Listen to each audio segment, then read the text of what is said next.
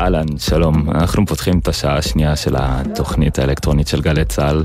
עמותת מידברן נוסדה ב-2012 כחלק מקהילות הברן ברחבי העולם, לאחר שכמה ממקימי ומקימות העמותה היו באירועי הברנינג מן, המתקיים במדבר נבדה, שהופך למשך שבוע לעיר, עיירה, לא כל כך קטנה. באירוע הברנינג מן האחרון ב-2019 היו 80,000. האחים אנחנו חוזרים ל-2012, אירועי הברנינג מן והחוויות משם מודדו את הקמת קהילת הברן ועמותת המידברן בארץ, ולאחר כשנה התקיים אירוע הברן הראשון בחוף הבונים, בו היו 100 אנשים. עם השנים העיירה גדלה, ואף עברה לשדה בוקר, ובאירוע הברן האחרון, ב-2018 היו 11,000 איש. ומעבר לכך מתקיימים אירועי ברן רבים, כמו עיר פוגשת מדבר ועוד, תוך עשייה אמנותית המשלבת בין המיצגים, מיצבים, מוזיקה, טכנולוגיה, מרחבים חווייתיים, וכמובן 10 עקרונות קהילת הברן, שגם אליהם נחשף השעה. וזה הזמן להגיד שלום לעדן אוריון, שהיה יושב ראש קהילת המידברן. מעבר לכך, יש לך גם אתר אינטרנט, בו כתבת כמה מאמרים על קהילת הברן, והחלק מהקרונות. שלום עדן, מה שלומך? שלום רב, תודה רבה. שלומי מצוין. ענת פרנקל, אדריכלית העיירה, עד לא מזמן. שלום, נעים מאוד. ונתי גיא, מקמפ הפילופייטס, שמגיע בכל שנה לאירוע מידברן, ומעבר כך עושה את מסיבת הקריות הטובה ביותר בעיירה. אהלן, שמח להיות פה. לאורך הפתיח הבאמת מתומצת על כל הקהילה הזאת, על עולם הברן לא השתמשתי במילה פסטיבל. זו תהיה הגדרה לא נכונה לעיירה שנבנית לשבוע, בשנה, וגם מתנהלת כמו עיירה. ומעבר לכך, גם אנשי הברן לא כל כך אוהבים את ההגדרה הזאת. ספרו לי על זה. טוב, חסכת על עצמך מכות, נראה לי, בזה שלא אמרת פסטיבל. לגמרי. אני חושבת שהתחושה של אנשים זה שזה באמת לא פסטיבל, אלא זה עיר, כי זה המקום שהם יוצרים אותו, והם באמת חיים וגרים בו. המושג הזה, פסטיבל, בעינינו, למרות שהוא מסמל שמחה ומפגש מאוד מאוד צוהל ומלא בחדווה, שזה לגמרי מאפיין את אירועי ברן, ההרגשה זה שיש כאן איזשהו עניין של צריכה. זאת אומרת, אני מגיעה לאיזה מקום שיש בו תוכן ואני צורך אותו. והמהות של אירועי ברן זה שאני יוצר את המקום. אני מביא את התוכן, החוויה שמתרחשת היא בראש ובראשונה נוצרת מזה שאני משתתף בה. ובגלל זה התחושה העזה והרגשות העזים, שבכלל כל הדיון הרבה פעמים וכל השיח סביב הברנים הוא מאוד אמוציונלי, בגלל שהחוויה היא חוויה טרנספורמטיבית ורגשית חזקה מאוד. עדן, אני רואה שאתה מחכה פה להוסיף, אני אשמח לשמוע גם ממך. ענת פירטה את זה בצורה מצוינת, אני אגיד או אולי ידגיש שפסטיבל זה משהו שיש מישהו שמארגן תוכן מסוים, והוא מוכר כרטיסים לקהל שצורך את התוכן המסוים הזה. וברנינג מן, והתרבות של ברנינג מן ומידברן, אין יוצר תוכן וצופה תוכן, כולם יוצרים וצורכים ביחד. אין את החלוקה הזאת. ולכן הקריאה על זה כפסטיבל היא לא מדויקת. נתי, הקמפ של הפילופייטס בעצם התטרף ב-2015, נכון? איך אתם חווים את הברן מאז בתור קמפ שעושה מסיבות מאוד מאוד מרכזיות בתוך העיר? שאנחנו הפגשנו בכלל בקמפ אחר כמצטרפים הגרעין של הקמפ ב-2015, זה היה הקמפ שקראו לו ביר סייקל, ותוך כדי הקסם הזה של הברן כולנו עברנו חוויות משוגעות ביחד, וכשיצאנו מהברן אמרנו, אוקיי, זה לא יכול להסתיים פה, נשארנו חבורה מאוד מגובשת במשך שנה שלמה, ואז החלטנו שאנחנו רוצים לפתוח קמפ סביב הנושא באמת של הפילופייט, של הימים התגבשנו והכנסנו עוד קונספטים ועוד דברים, וצירפנו עוד אנשים נפלאים. יכול להגיד חד משמעית שזה השפיע על כל אחד מאיתנו חלק מאוד מאוד משמעותי מהחיים שלו. החלק המאוד מאוד משמעותי הזה מהחיים, בעצם אירוע מידברן לא התקיים מאז 2018, עוד אירוע מידברן רשמי. כן היו כמה יותר קטנים, כמו הברן רוט והברן אין מושן, ושיתופי פעולה כמו עיר פוגשת מדבר, אבל ב-2019 העיירה לא התקיימה, עקב זה שלא נמצאו 1,500 דונם פנויים. ענת, בתור אדריכלית העיר לא מזמן, זה נראה לי מטורף לאכלס 1,500 דונם, וגם למצוא עדיין מקום ל11,000 אנשים, וגם למצוא מקום לכל הקמפים, המיצבים, הבמות שתופסות המון המון חלק, וכמות המשתתפים שעלתה משנה לשנה, זה דרש התארגנות בעצם כל הזמן מחדש. תספרי על זה קצת. נראה לי מטורף לא לרצות שזה יתקיים, כי מטורף לוותר על תרבות. אנחנו מדברים על זה בשיא של תקופה שבאמת מרגיש שהנושא הזה של תרבות ואומנות נדחקו הצידה בסדר העדיפויות, ומצד שני, תנסו לדמיין את עצמכם רגע, יושבים בסגר בלי תרבות ואומנות, בלי מוזיקה, בלי סרטים, בלי טלוויזיה, בלי הצגות, בלי אומנות. ובסופו של דבר מה שאנחנו רוצים זה שהדבר הזה ימשיך להתקיים. אנחנו נהנים היום, כמי שחוו את מידברן, נהנים היום מכל התוצרים של זה, במובן של החיבורים האנושיים והתתי קהילות שנוצרו בתוך הדבר הזה, ושיתופי פעולה יצירתיים ואנושיים. והרצון זה שזה ימשיך ויחיה, זו תרבות חיה ופועמת, זו תרבות שמביאה איתה יצירה ומביאה איתה השתתפות, כל הדברים שאנחנו מדברים מסביב ומייחלים שיקרו בעולם, שאנשים יקומו ויעשו שינוי בעולם, במדינה, בחיים, ייקחו על זה אחריות, כל הדברים האלה מתקיימים במידברן, באירוע ברן. המינימום זה לרצות לקבל מרחב שבדבר הזה קורה בו. אני ממש מאמינה שזה אפשרי, גם כאן אצלנו. לגמרי, אני מאמין שגם בתקופה הזאת, חשוב לדבר על זה, ממש לאחרונה בדף הפייסבוק של המידברן עלה פוסט עם תמונה של המפה, שהייתה אמורה להיות ל-2020, ובוטלה עקב הסגר. מעבר לכך, היה ממש תוכניות מפורטות לגבי איך מקיימים את האירוע הזה תחת המגבלות שכבר קיימות, עוד לפני שהיה את הסגר, ברמת המטר לקמפ, או עמדת בדיקת קורונה בכניסה של בעצם מספר דקות מופחת לעומת היום וחצי שהיום אנחנו צריכים לחכות, והכנה לתרחישים מסוימים. ואני רוצה לקשר את זה לאחד מהעשרת העקרונות שדיברתי עליהם בהתחלה, שזה אחריות אזרחית, גם אחד לשני, אבל גם של מארגני האירוע והעמותה למשתתפים. הקטע הזה של עשרת העקרונות הוא קטע מדהים, כי כל פעם שנדברים על עיקרון, אז זה קצת כזה כמו שמתחתנים, אז הכי חשוב זה די-ג'יי, והכי חשוב זה הסמלה, והכי חשוב זה זה, אז גם ככה זה בעקרונות. כל מה שנוגעים בעיקרון, אתה אומר, טוב, זה הכי חשוב, זה לא יכול להתקיים בלי זה. ובתכלס מה שזה לא יכול להתקיים, זה בלי השילוב המדהים בין עשרת העקרונות. ולמרות שהפרסונל פייבורט שלי זה מיידיות, כי הוא בעיניי מדגיש את באמת הקסם הלא נורמלי הזה שקורה על הפליה, שזה המקום שבו בעצם האירוע הברן מתקיים. האחריות אזרחית היא המקום שבו אנחנו מזכירים לעצמנו שאנחנו בעצם אחראים, ואנחנו אלה שגורמים למציאות להתקיים. ולקיחת האחריות הזאת לצד אירוע שהמטרה שלו זה בעצם לחוות ולעורר השראה ולהתבטא, מייצרת מצב שאני בעצם כפרט בוחן טוב טוב מה אני עושה, מה ההשלכות של מה שאני עושה, איך ההתנהגות שלי. בתקופה, שוב אנחנו חוזרים, התקופה הזאת, איזה ביטוי שכבר כמעט אי אפשר לשמוע, כן, אבל בתקופה הזאת שכולנו מחפשים איך לעשות את זה, תוך כדי שאנחנו שומרים על עצמנו, ותוך כדי שאנחנו שומרים על החברה מסביב, אני חושבת שהדרך שעמותת מידברן נעלה הייתה באמת מעוררת השראה.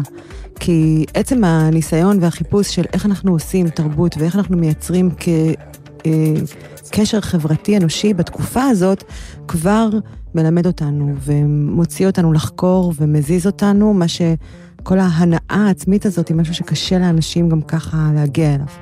אז שרק נצליח למצוא איך לעשות זה נכון.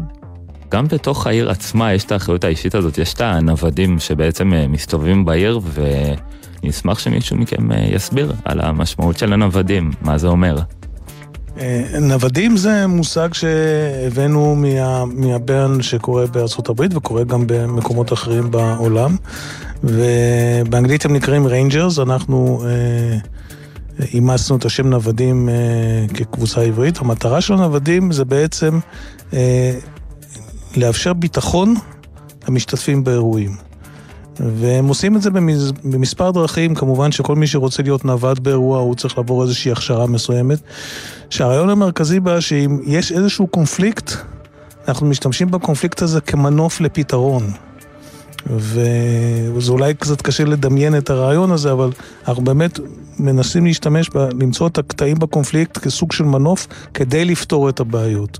ואנחנו נותנים, מסבירים לנוודים שהם, הם לא נותנים את הפתרון, אלא רק נותנים לשני הצדדים שיש ביניהם איזשהו קונפליקט, למצוא את הפתרון בעצמם, הם מנחים אותם לתוך הכיוון הזה. הערכים והדרך חשיבה שהתרבות הזאת מאגדת בתוכה, היא הניצוץ שהיית רוצה שיעיר על העולם. ואז פתאום זה נפרט לדברים כמו נוודים של איך אנחנו מייצרים גישור ותקשורת במקומות של סכסוך וחילוקי דעות, ואיך אנחנו מגייסים אנשים לאחריות אישית ולדוגמה אישית, דבר שאני חושבת שאנחנו מייחלים לו במלא מישורים מסביבנו. ואיך אנחנו מייצרים השתתפות ו-leave no trace, זאת אומרת לא להשאיר זכר, לנקות אחרינו, פאקינג תנקו אחריכם, מה כל כך מסובך בזה בני אדם? אתה רואה את זה בכל חוף ים ובכל פארק, אז זה הופך לדרך חיים. אז נמשכים מתוך הפן, אבל נשארים בגלל המהות. דיברת באמת על העניין של הניקיון, אז לא להשאיר עקבות, זה עוד אחד מהעשרת העקרונות, במילון הברנרי זה חשלש, נכון? לגמרי, זה התרגום הישראלי שלנו ל-LNT, Leave No Trace. לגמרי. חומר שלא שייך, חשלש. בהתחלה זה נורא מביל שיש איזה כמו, אתה יודע, כמו שאתה מגיע לצבא או לכל מיני קליקות ויש מלא מלא ביטויים פנימיים, אבל שוב, זה רק עניין של נוחות ותקשורת, זה גם מה שלפעמים יוצר קהילה, העובדה שיש לך איזה סלנג פנימי, אבל הערך עצמו של לא להשאיר חומר שלא שייך, זאת אומרת, זה לא הגיע מכאן, אל תשאיר את זה אחריך, פשוט תיקח אחריך, ואפילו יותר מזה, תחשוב דקה קודם, במה אתה משתמש כדי לא להשאיר חומר מיותר, במה אתה צורך, ואיך אתה אורז, ואיך אתה מתייחס לעולם הזה. תבוא למקום עם הכוס שלך, ותשטוף את הכלי שלך, ותעשה פשוט לעצמך ולעולם. מרחב נעים יותר. יותר כיף, לא? לגמרי, ועל אף שכמות הקמפים באמת עולה, עם כמות המשתתפים משנה לשנה, אז נתי, איך קמפ, תספר לי על המוטיבים של הקמפ, וגם איך קמפ מתחיל לו בתוך המידברן, איך זה קורה? ככה, קודם אני אציג מה זה קמפ, אולי אני אספר קצת. לגמרי. המידברן מורכב מפרי קמפרים וממחנות נושא. מחנות נושא זה בעצם חבורה של אנשים שהתאספו סביב גיפט מסוים. גיפט זה בעצם משהו שאתה כאינדיבידואל או כקבוצה מביאים למשתתפים האחרים באירוע. ותוך כדי התקבצות סביב הגיפט המסוים הזה נוצרת בעצם קהילה.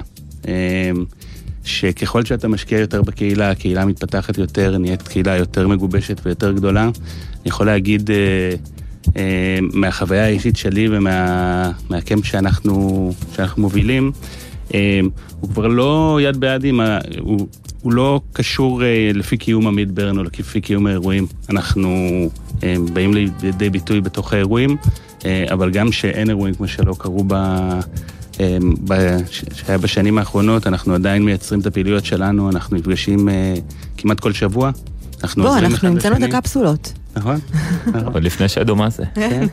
אנחנו מייצרים, לפני שהיה את הקורונה, היינו מוציאים אירוע שלנו פעם בחודש, מזמינים אנשים אחרים מהקהילה לאירועים שלנו, מגייסים כסף כדי לייצר אומנות ולייצר מוזיקה ולייצר דברים לאירועים, ומעבר לאירועים. חייב להגיד שזה הקהילה בתוך כל הסיפור הזה, זה הדבר שהכי, זה לא מילה פופולרית עכשיו, אבל שמדביק את כולם ביחד. על אף שלא היה אירוע ברן בעצם איזו תקופה, זה נשמע שעדיין אתם ממשיכים להיפגש, וגם המפגשים שהיו פה עכשיו ביניכם, התראיתם בתקופה האחרונה, אמנם יש כאלה פחות, יש כאלה יותר, אבל עדיין יש איזו לכידות מסוימת בתוך הקבוצה, וגם אפשר לראות את זה בדף הפייסבוק של המידברן.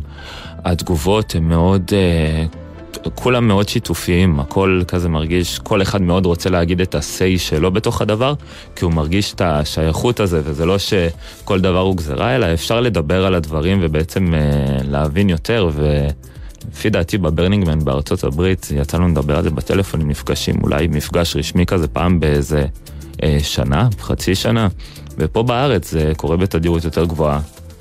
וגם היה ממש לא מזמן את אירוע אפרוחי הברן הראשון שזה משמח ומרגש, שבעצם מזמין את כל מי שעוד לא חווה אירוע ברן, לבוא ולשמוע. כי זה בכל זאת 5 ימים. את יודעת, שצריך להתכונן אליה מעט אולי, ואני רוצה באמת לשאול על זה. האומנות היא דבר מדהים, אבל אין כאן בכלל, אנחנו לא שופטים את האומנות. כולם יכולים לבוא ולעשות אומנות באירוע ברן, כל עוד הם מסוגלים בכלל להרים את זה. כל דבר אנחנו מוכנים ויכולים להכיל את הכל. ואז נכנסים הקריטריונים ש... האם אני מסוגל להרים את זה, האם אני מסוגל לייצר התארגנות סביב זה, והתוצר לוואי האמיתי המשמעותי שנוצר מזה, זה החיבור האנושי. אנחנו באמת בקונספירציה בנינו את מידברן בשביל הקורונה. הלכידות, המתווה החברתי שיש לאנשים, את הקהילה שלהם, את הקפסולה הזאת, את המקום שאתה יכול להתאמך רגשית וחברתית, שיש לך את קבוצת החברים שבעצם עוטפת אותך. אני חושבת שהיום אנחנו עוד יותר מבינים כמה זה נכס וכמה זה חשוב. ולצד זה אני רוצה להגיד זה שבעוד אנחנו נהנים עדיין מהעדבות האלה של מה שהיה, והנה נעתי כאן מתאר חוויה של קמפ שעדיין, וגם הקמפ שלי עדיין חבוק ואוחז, זה נראה לי מדהים אם זה ימשיך. זאת אומרת, אם עוד אנשים יקבלו את החוויה הזאת, את ההזדמנות להיפגש וליצור, את ההזדמנות לחזק ולבנות חוויות משותפות, ולכן מה שהיה לא מספיק כדי להחזיק את מה שיהיה. צריך להמשיך וליצור כל הזמן. אם אנחנו מתייחסים לזה כאחד מ10 העקרונות, אז בעיניי זה מתקשר להכללה המוחלטת. נכון? זה לגמרי חלק מהעניין. ממש. ואני רוצה אפילו לצטט את הפוסט של אפרוחר ברן, אני לא יודע, זה נגע בי, שבעצם מזמין את כל מי שעוד לא חווה את המדברן, לבוא ולשמוע עליך הכל התחיל, מה התוכניות, ועד איפה ישנים, להכיר אנשים חדשים, קמפ, אפשר אולי חתן, מי יודע. וזה ממש ככה, ובתוך עיקרון ההכללה המוחלטת, מה עוד נכנס בתוך ההכללה הזאת, הקבלה הזאת? באנגלית זה נקרא radical inclusion, ובעברית זה נקרא באמת הכללה מוחלטת, אבל המילה רדיקלי אנחנו אחרי לא מעט דיונים החלטנו... חפירות, תקרא לילד בשביל. הרבה חפירות, כן, זה אולי יותר נורא, החלטנו להעביר אותה למוחלט, והרעיון הוא שכל אחד יכול לבוא ולהשתתף במשחק הזה שנקרא מידברן וברנינג מן, אין תנאים מקדימים. זה דבר שהוא די יוצא דופן, אני אדבר רגע בקטע של האומנות דווקא, הרבה פעמים אתה רוצה להציג אומנות, אז יש לך המון חסמים של איפה למדת ובין כמה אתה ואיפה הצגת קודם ולאן איפה אתה רוצה להציג ותקציבים וכולי, ובאמת הרבה מאוד חסמים. וכשאתה בא להציג אומנות במדברן, אף אחד לא שואל לך את השאלות האלה, הן לא שאלות רלוונטיות בכלל. אתה רוצה להציג? בוא תציג. אנחנו אפילו נעזור לך לממש את החלום הכי פרוע שלך. וזה בעצם העניין של, אתם כולכם מוזמנים, אין תנאים מקבילים, כולם שותפים. דיברת, עדן, באמת על העניין של ליצור אמנות, או לפתוח קמפ חדש, או מיצג, או כל רעיון חדש שיכול בעצם לתרום לעיר.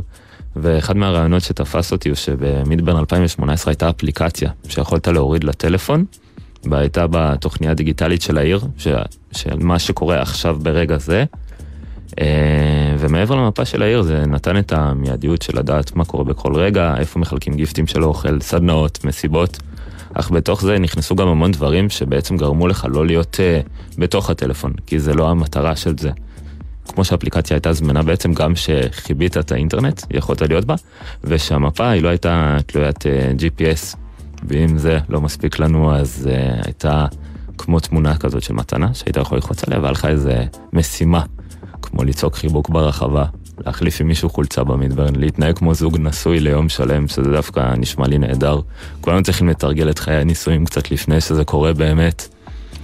בעיניי זה מתקשר קודם כל להייטק עם מידברן.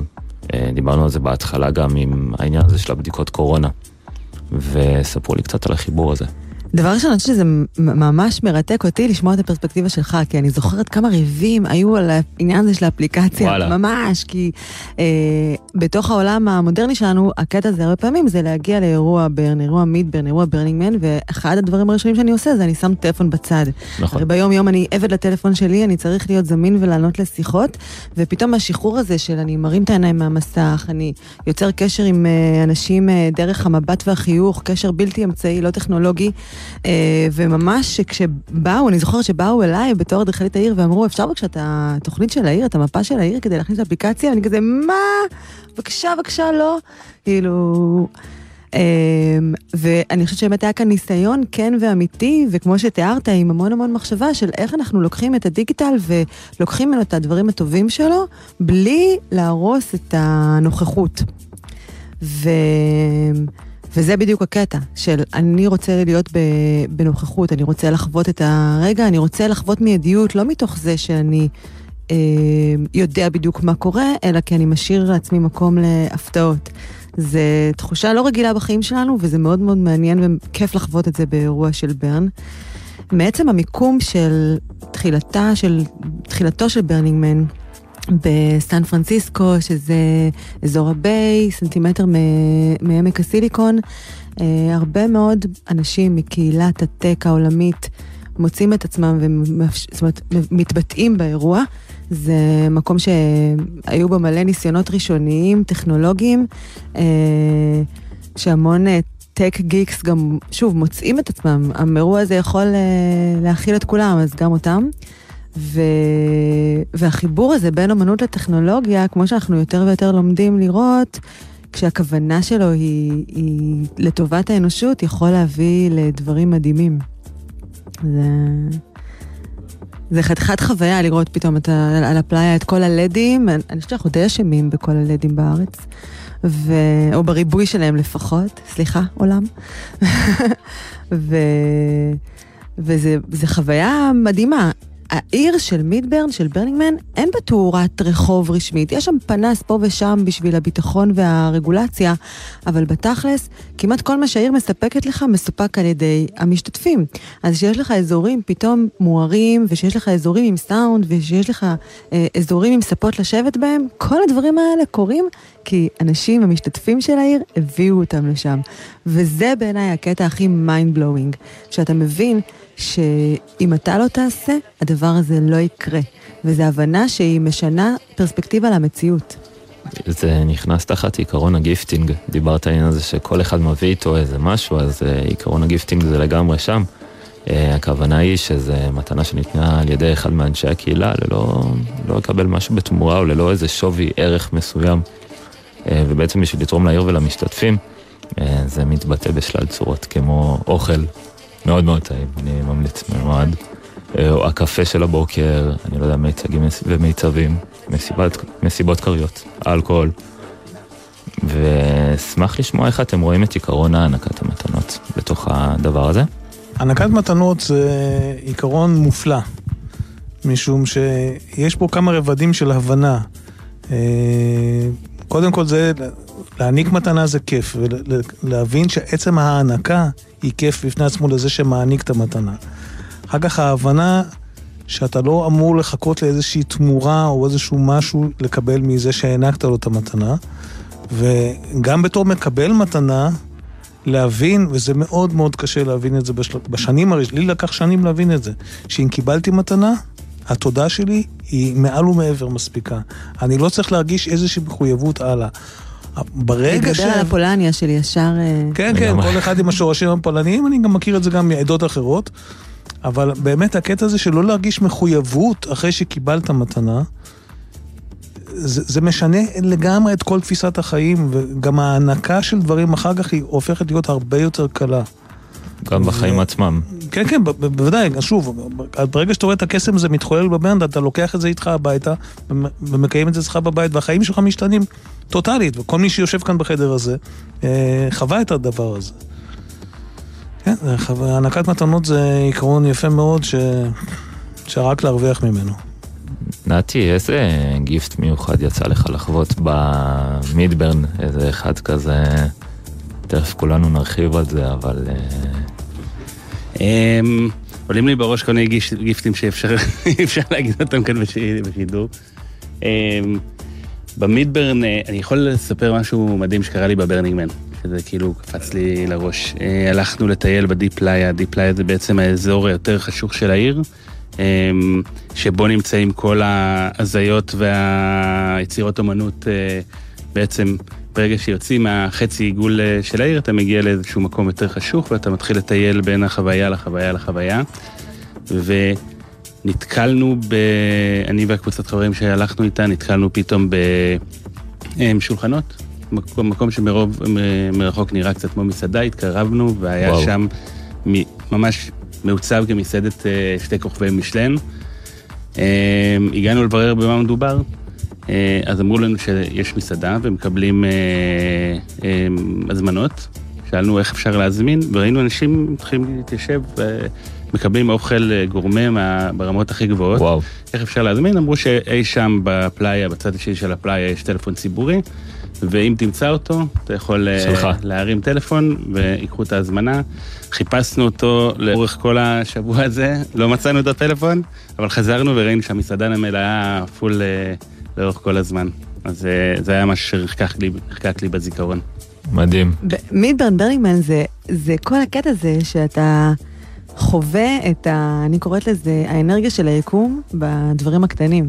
זאת אומרת, הקטע הזה של גיפטינג, אני כבר, אתה יודע, לקחתי את זה הרבה הלאה לתודעת שפע והבנה, מה זה, שיש לך מה לתת, סימן שיש לך יותר, ואז זה פוגש אותך בקטעים הזויים, כאילו סיפורים של הייתי אי שם בקצה העיר, ונשבר לי העקב של הנעל, ופתאום מישהו בא לי מנוהר עם הדבק המדויק לזה, ושנתקע על האופניים איפשהו, ופתאום בן אדם עוצר לידך עם קיט מושלם לתיקון אופניים, ומתקן לך אותם על המקום, ונותן לך חיבוק ושולח אותך לדרכך.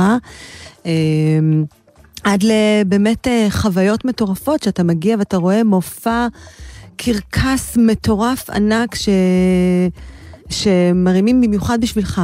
זאת אומרת, ההרגשה הזאת של העולם עובד, והוא עובד בסינרגיה הרמונית, זה התחושה הכי חזקה שקיימת על הפלאיה.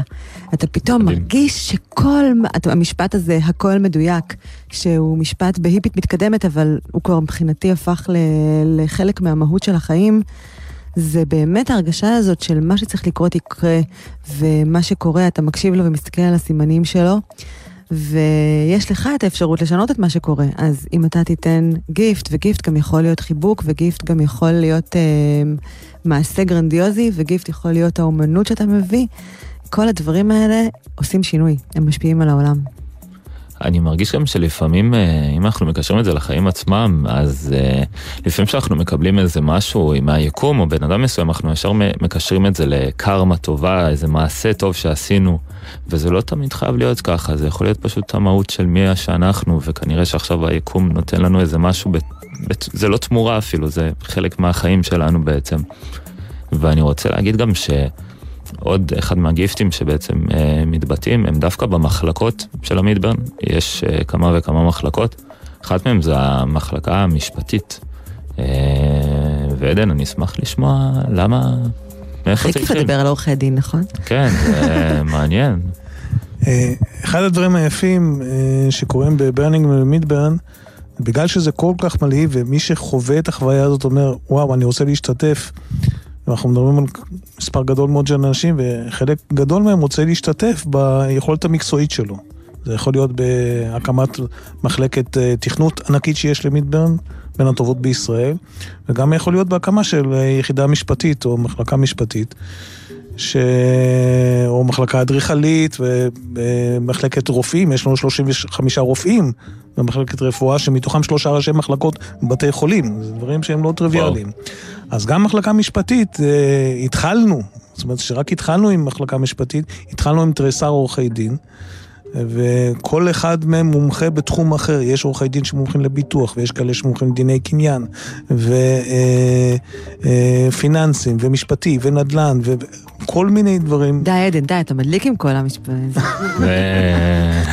ושיש לך מחלקות כאלה, ובסוף העניין, מחלקה משפטית כזאת, אז כמעט כל בעיה שנוצרת, אז אתה יכול לפתור אותה. ואם אתה בא בגישה, באמת, שאנחנו מביאים במידברן, של איך צריך לדבר, ושאתה מדבר מתוך כבוד אל האדם שמולך, אז גם הדברים שנראו בלתי פתירים לחלוטין, ושאנחנו הולכים להפסיד במשפטים, לא משנה באיזה ערכאות, נפתרו בצורה מאוד מאוד מכובדת.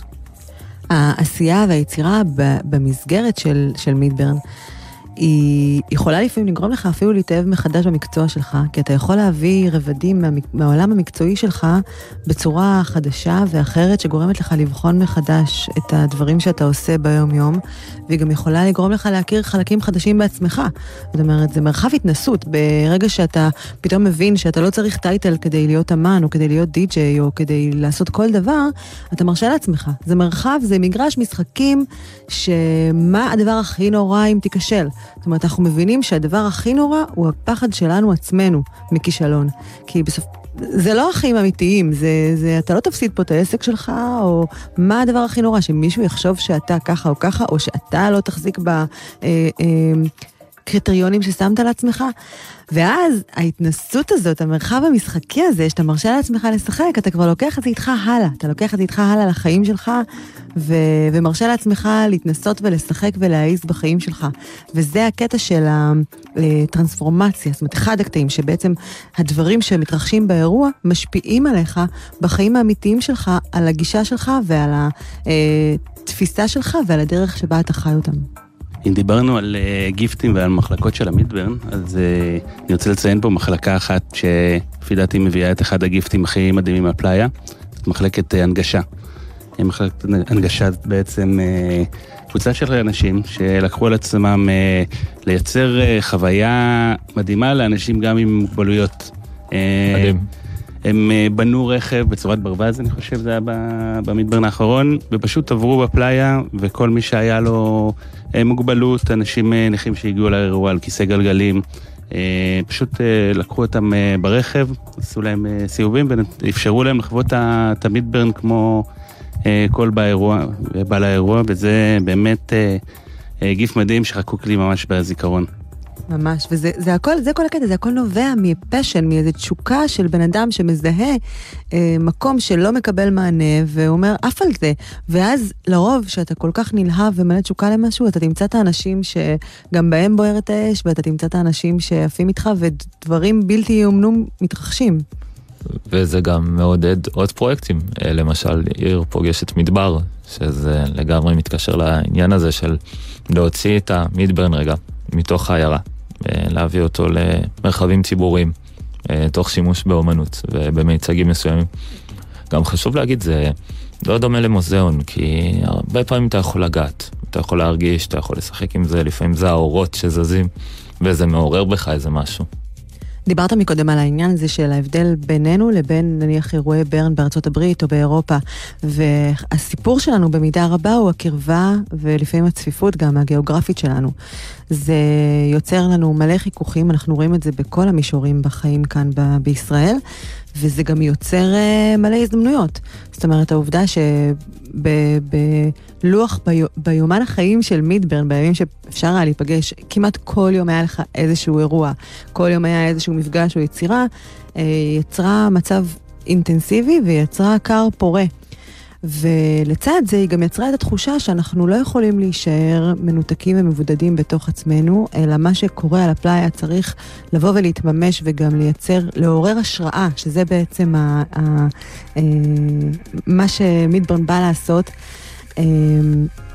ולעורר השראה בתוך המדינה שאנחנו חיים, להשפיע על החברה.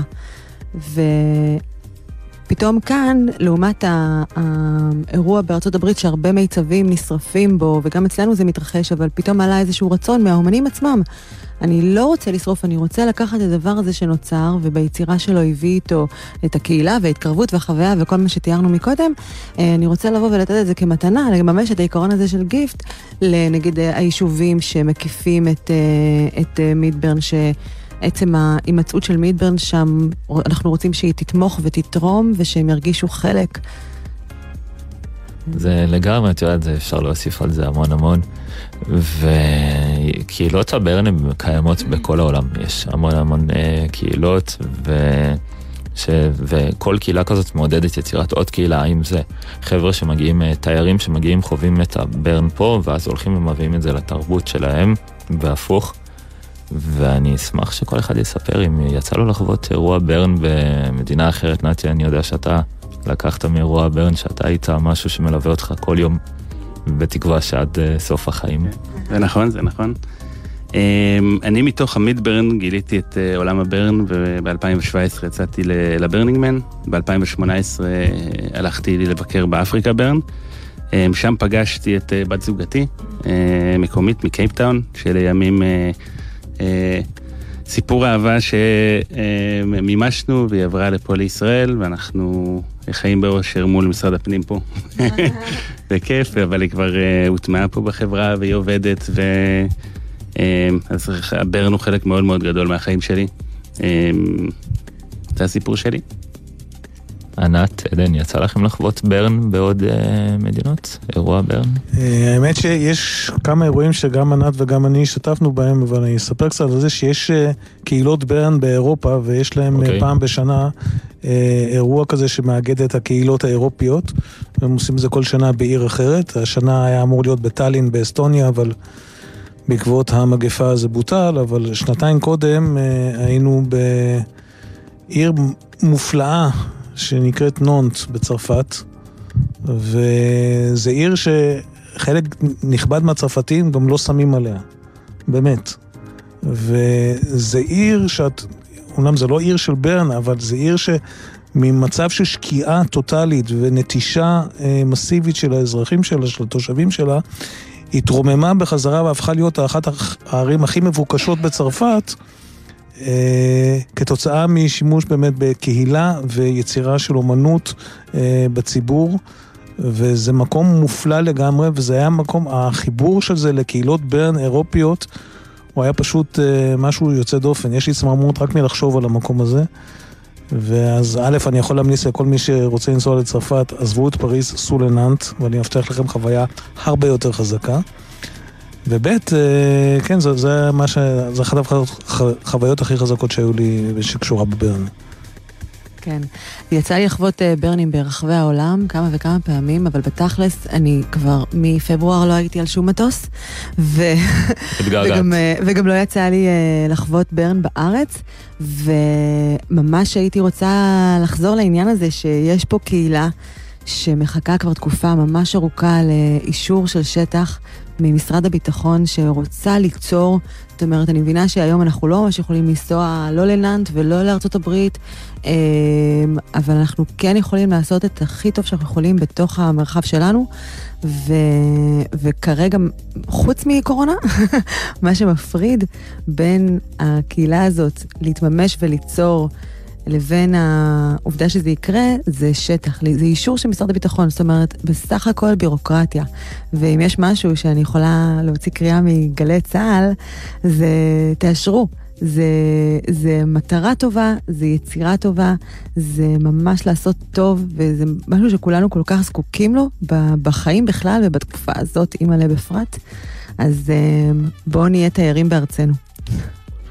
אני מאמין שקהילות הברן, כל אחת במדינה שלה מתמודדת עם כל מיני קשיים, או גם דברים חיוביים וגם דברים שקצת יותר קשים, או רצון לקיים אירועים, ודברים שבאים יותר בקלות ופחות בקלות, וגם בתוך זה נכנס המוטיבים של אותה חברה.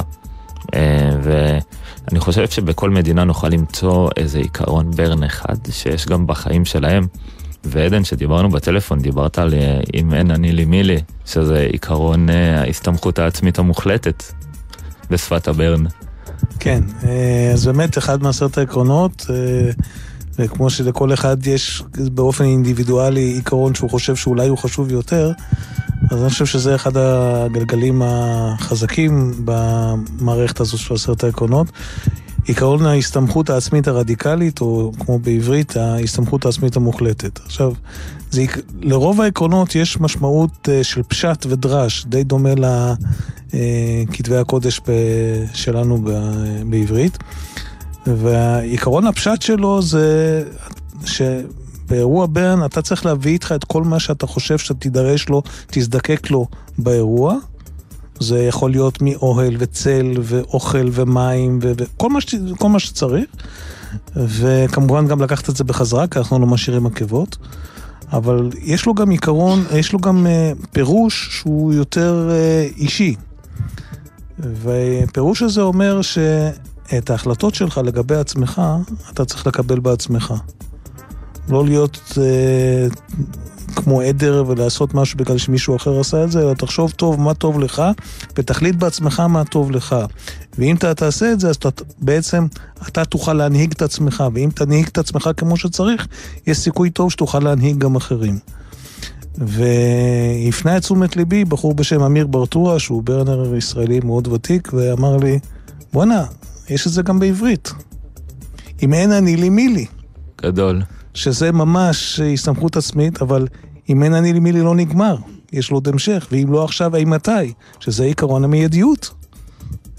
באמת הכנסנו פה שני עקרונות מאוד מרכזיים בתוך הברן, ודיברת גם העניין של אחריות עצמית, מול האפשרות גם להניג אחרים, ודיברנו על זה גם בתחילת התוכנית, שאיזה מזל שיש קמפים, שזה היה קצת כמו קפסולה חברתית. ועכשיו בתקופה הזאת שומרים על קשר ומרימים אחד את השני, כי הבדידות לפעמים בתקופה הזאת היא גדולה. שיש עם מי לדבר פתאום, שיש כזה, זה מישהו שישר ירים אותך. נתי, אני זוכר שדיברנו בטלפון, סיפרת לי על איזה משהו חדש, שמישהו מהקמפ שלכם ירים, וכולכם תמכתם בו, בפרויקט הזה, עם השפעה, פסולת. בעצם מתוך הקהילה שיצרנו, ושאנחנו באמת קהילה מאוד פעילה של חברים, נוצרות כל מיני איזה יוזמות. באחד מהיזמות הבולטות של בחור קרוב מאוד לליבי שקוראים לו עומר מוסיזן, שהוא החליט, הוא היה איש תקשורת לפני זה, והוא החליט ביום אחד לעזוב את העבודה ולהקים מיזם, אני חושב שהוא חזר עד מאוסטרליה עם מלא תובנות, ולהקים מיזם שבעצם נועד לא אגיד לחסל, אבל למגר את תופעת הכוסות פלסטיק והפלסטיק, הסינגל יוז פלסטיק, ולהביא פתרון ש הוא מייצר כוסות מסוימים ואז הוא אוסף אותם חזרה, ותוך כדי הקהילה הזאת שלנו וכל הרמות והעזרה, הוא צריך להגיע לכל מיני אירועים המוניים ולכנסת, אז זה המון בא גם מהצמיחה של החברים, ואני שמח שדיברת על איכות הסביבה, כי זה מרכיב מאוד חשוב בחיים שלנו, במיוחד עכשיו בתקופת הסגר. הרגיש שאנשים פחות מטיילים והטבע מרים את הראש, המקומות מרגישים קצת יותר נקיים, וראינו תמונות מדהימות, ואני מקווה שנצליח לשמור על זה, וגם שאנחנו יוצאים מדי פעם אז לשמור על מה שיש, בשביל שנוכל לחיות באיזה הרמוניה עם הטבע. ואם אני מקשר את זה לנושא המידברן, אז הייתי בברנות האחרון, שזה אירוע יותר קטן של הקהילה, ושנגמר האירוע המקום היה נראה יותר טוב ממה שהוא היה אפילו לפני זה ברמה כזאת, וכמובן שצריכת הפלסטיק באירוע כמעט ולא קיימת. את קפה הבוקר שלי אני שתיתי בקופסת שימורים של טירס, מה שהיה טעים באופן מפתיע, וזה מתחבר לעוד אחד מעשרת העקרונות, שהוא לא להשאיר עקבות. לא להשאיר עקבות הוא מושג שהוא גם מושג טכני, של פשוט אל תשאיר את הזבל שלך אחריך, תיקח מה שהבאת, נראה לי בסיסי בחיים. הלוואי שהייתי יכולה להגיד את זה, שזה קורה בפארקים ובים ובכל מיני מקומות שאנחנו מסתובבים בהם.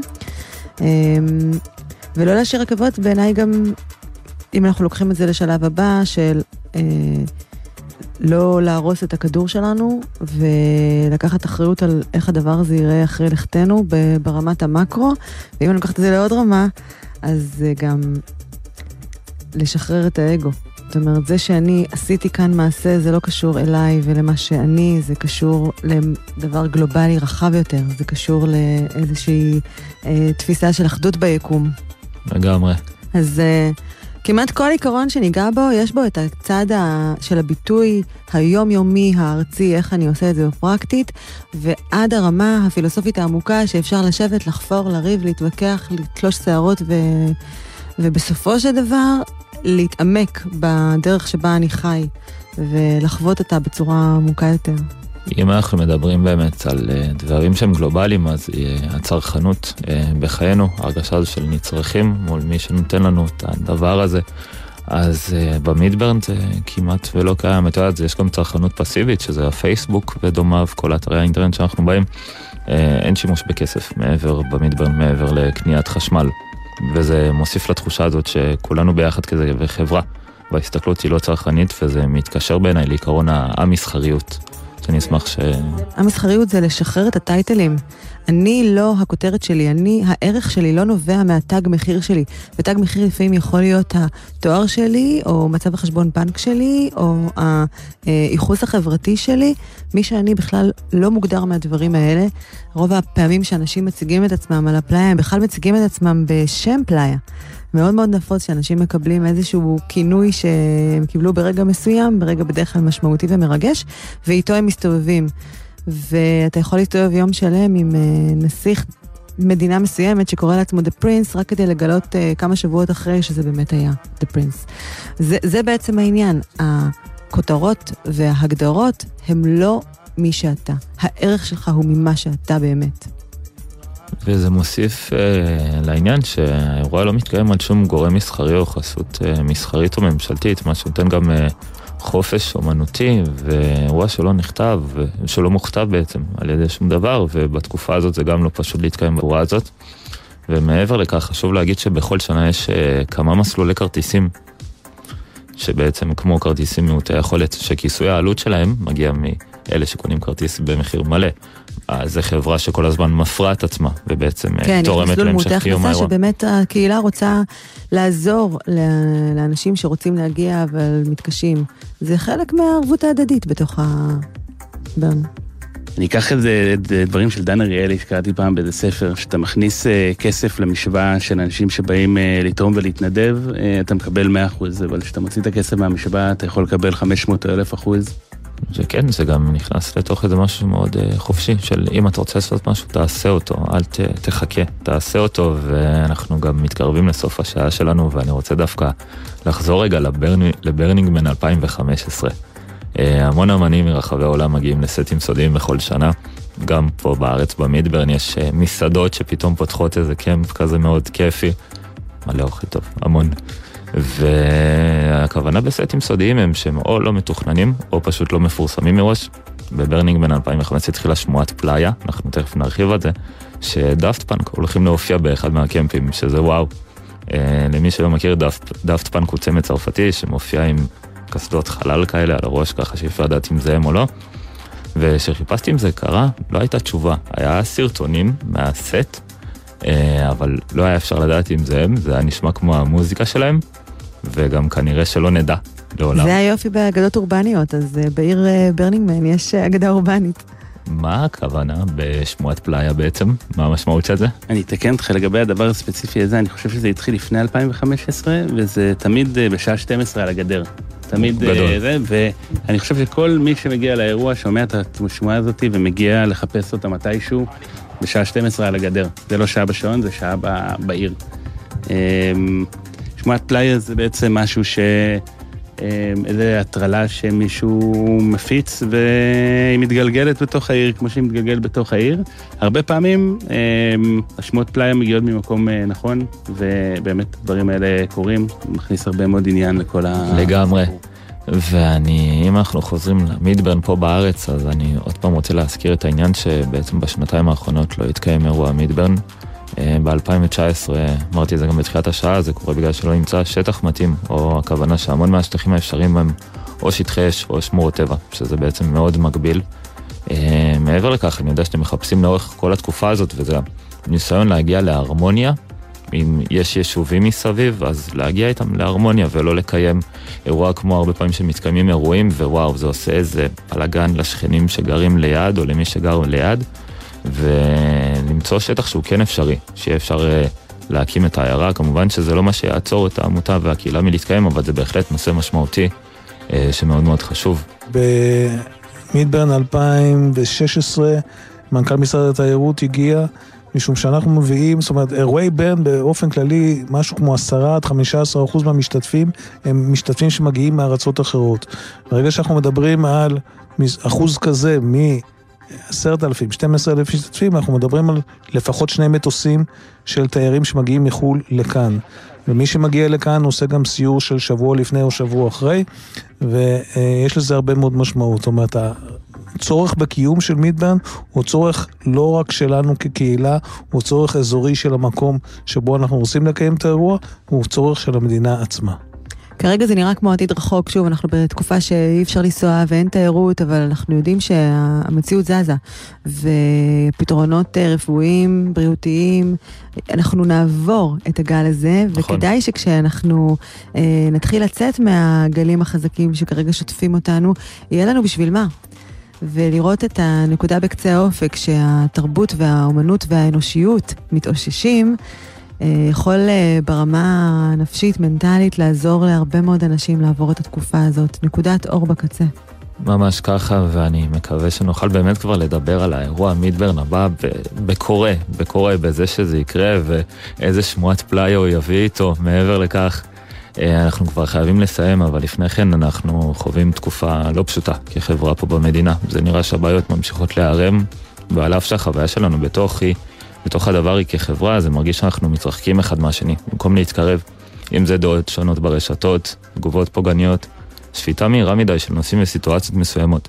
כל היום נורא כזה מלא בסרטונים ובדברים שנשפטים בככה לפני שאנחנו שנייה חושבים, וזה רגשות מיידיים שגם מושפעים חלק מהזמן מהתכנים אליהם אנחנו נחשפים, תחומים שנהגו להיות כל עולמנו ועולמם של אנשים מסוימים, אם זה מבחינה רוחנית ואצל חלק גם מבחינה כלכלית, פשוט נמחקו. אז אני מבקש שכולם באמת יפתחו את העיניים וגם את הלב, ושצריך גם את הכיס. והריחוק החברתי הזה שנכנס לחיינו לא אומר שאנחנו לא יכולים להיות בשביל האנשים בסביבה שלנו, וגם ברשתות החברתיות פשוט תשימו לב, תחשבו פעמיים לפני שאתם מגיבים על פוסט, סיטואציה או כל דבר שיצבן אתכם.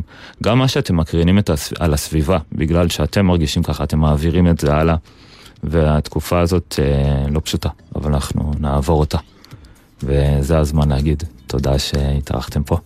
ענת פרנקל, דון אוריון ונתי גיא, תודה רבה על השעה הזאת. זה הזמן להגיד שפשוט צריך לכתוב מידברן בגוגל, אבל האתר המקורי, כי אני קראתי הרבה כתבות, והילד שישבה איתי פה, והיא גם הדוברת של המידברן, תקנה על מה שנכון ולא נכון, וזה כבר ייקח אתכם לאן שצריך. לאורך כל השעה ליווה אותנו סט באווירת המידברן. אנחנו נסיים עם דאפט פאנק, Around the World, אני לא יודע, אני מאוד מקווה שב-2021 נקבל תשובה, אם הם הופיעו או לא הופיעו. זאת התוכנית האלקטרונית, אני אייל כהן, תמשיכו ליהנות מהלילה.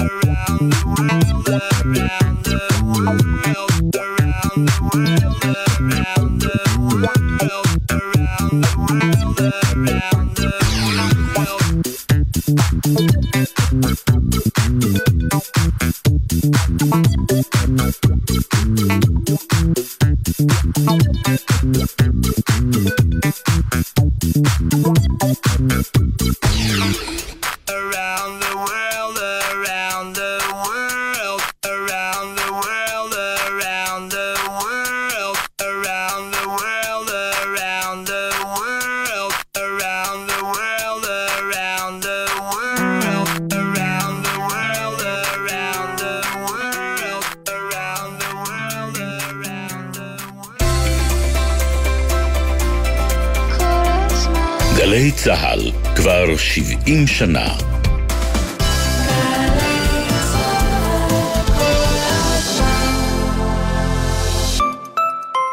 קיבלת הודעה בזמן הנהיגה? נניח שאת בדיוק באימון כושר. באימון כושר אף אחת אינה עונה להודעות, ואיש אינו מצפה ממך שתעני להודעות. כך גם בנהיגה, רק הרבה יותר חשוב, כי שימוש בטלפון הנייד בזמן הנהיגה מעלה את הסיכון לתאונה פי 10. אז גם בנהיגה, הודעות יכולות לחכות. אם זה דחוף, מתקשרים. הרלב"ד, מחויבים לאנשים שבדרך. מיד אחרי החדשות, גלץ וגלגלץ. מוזיקה.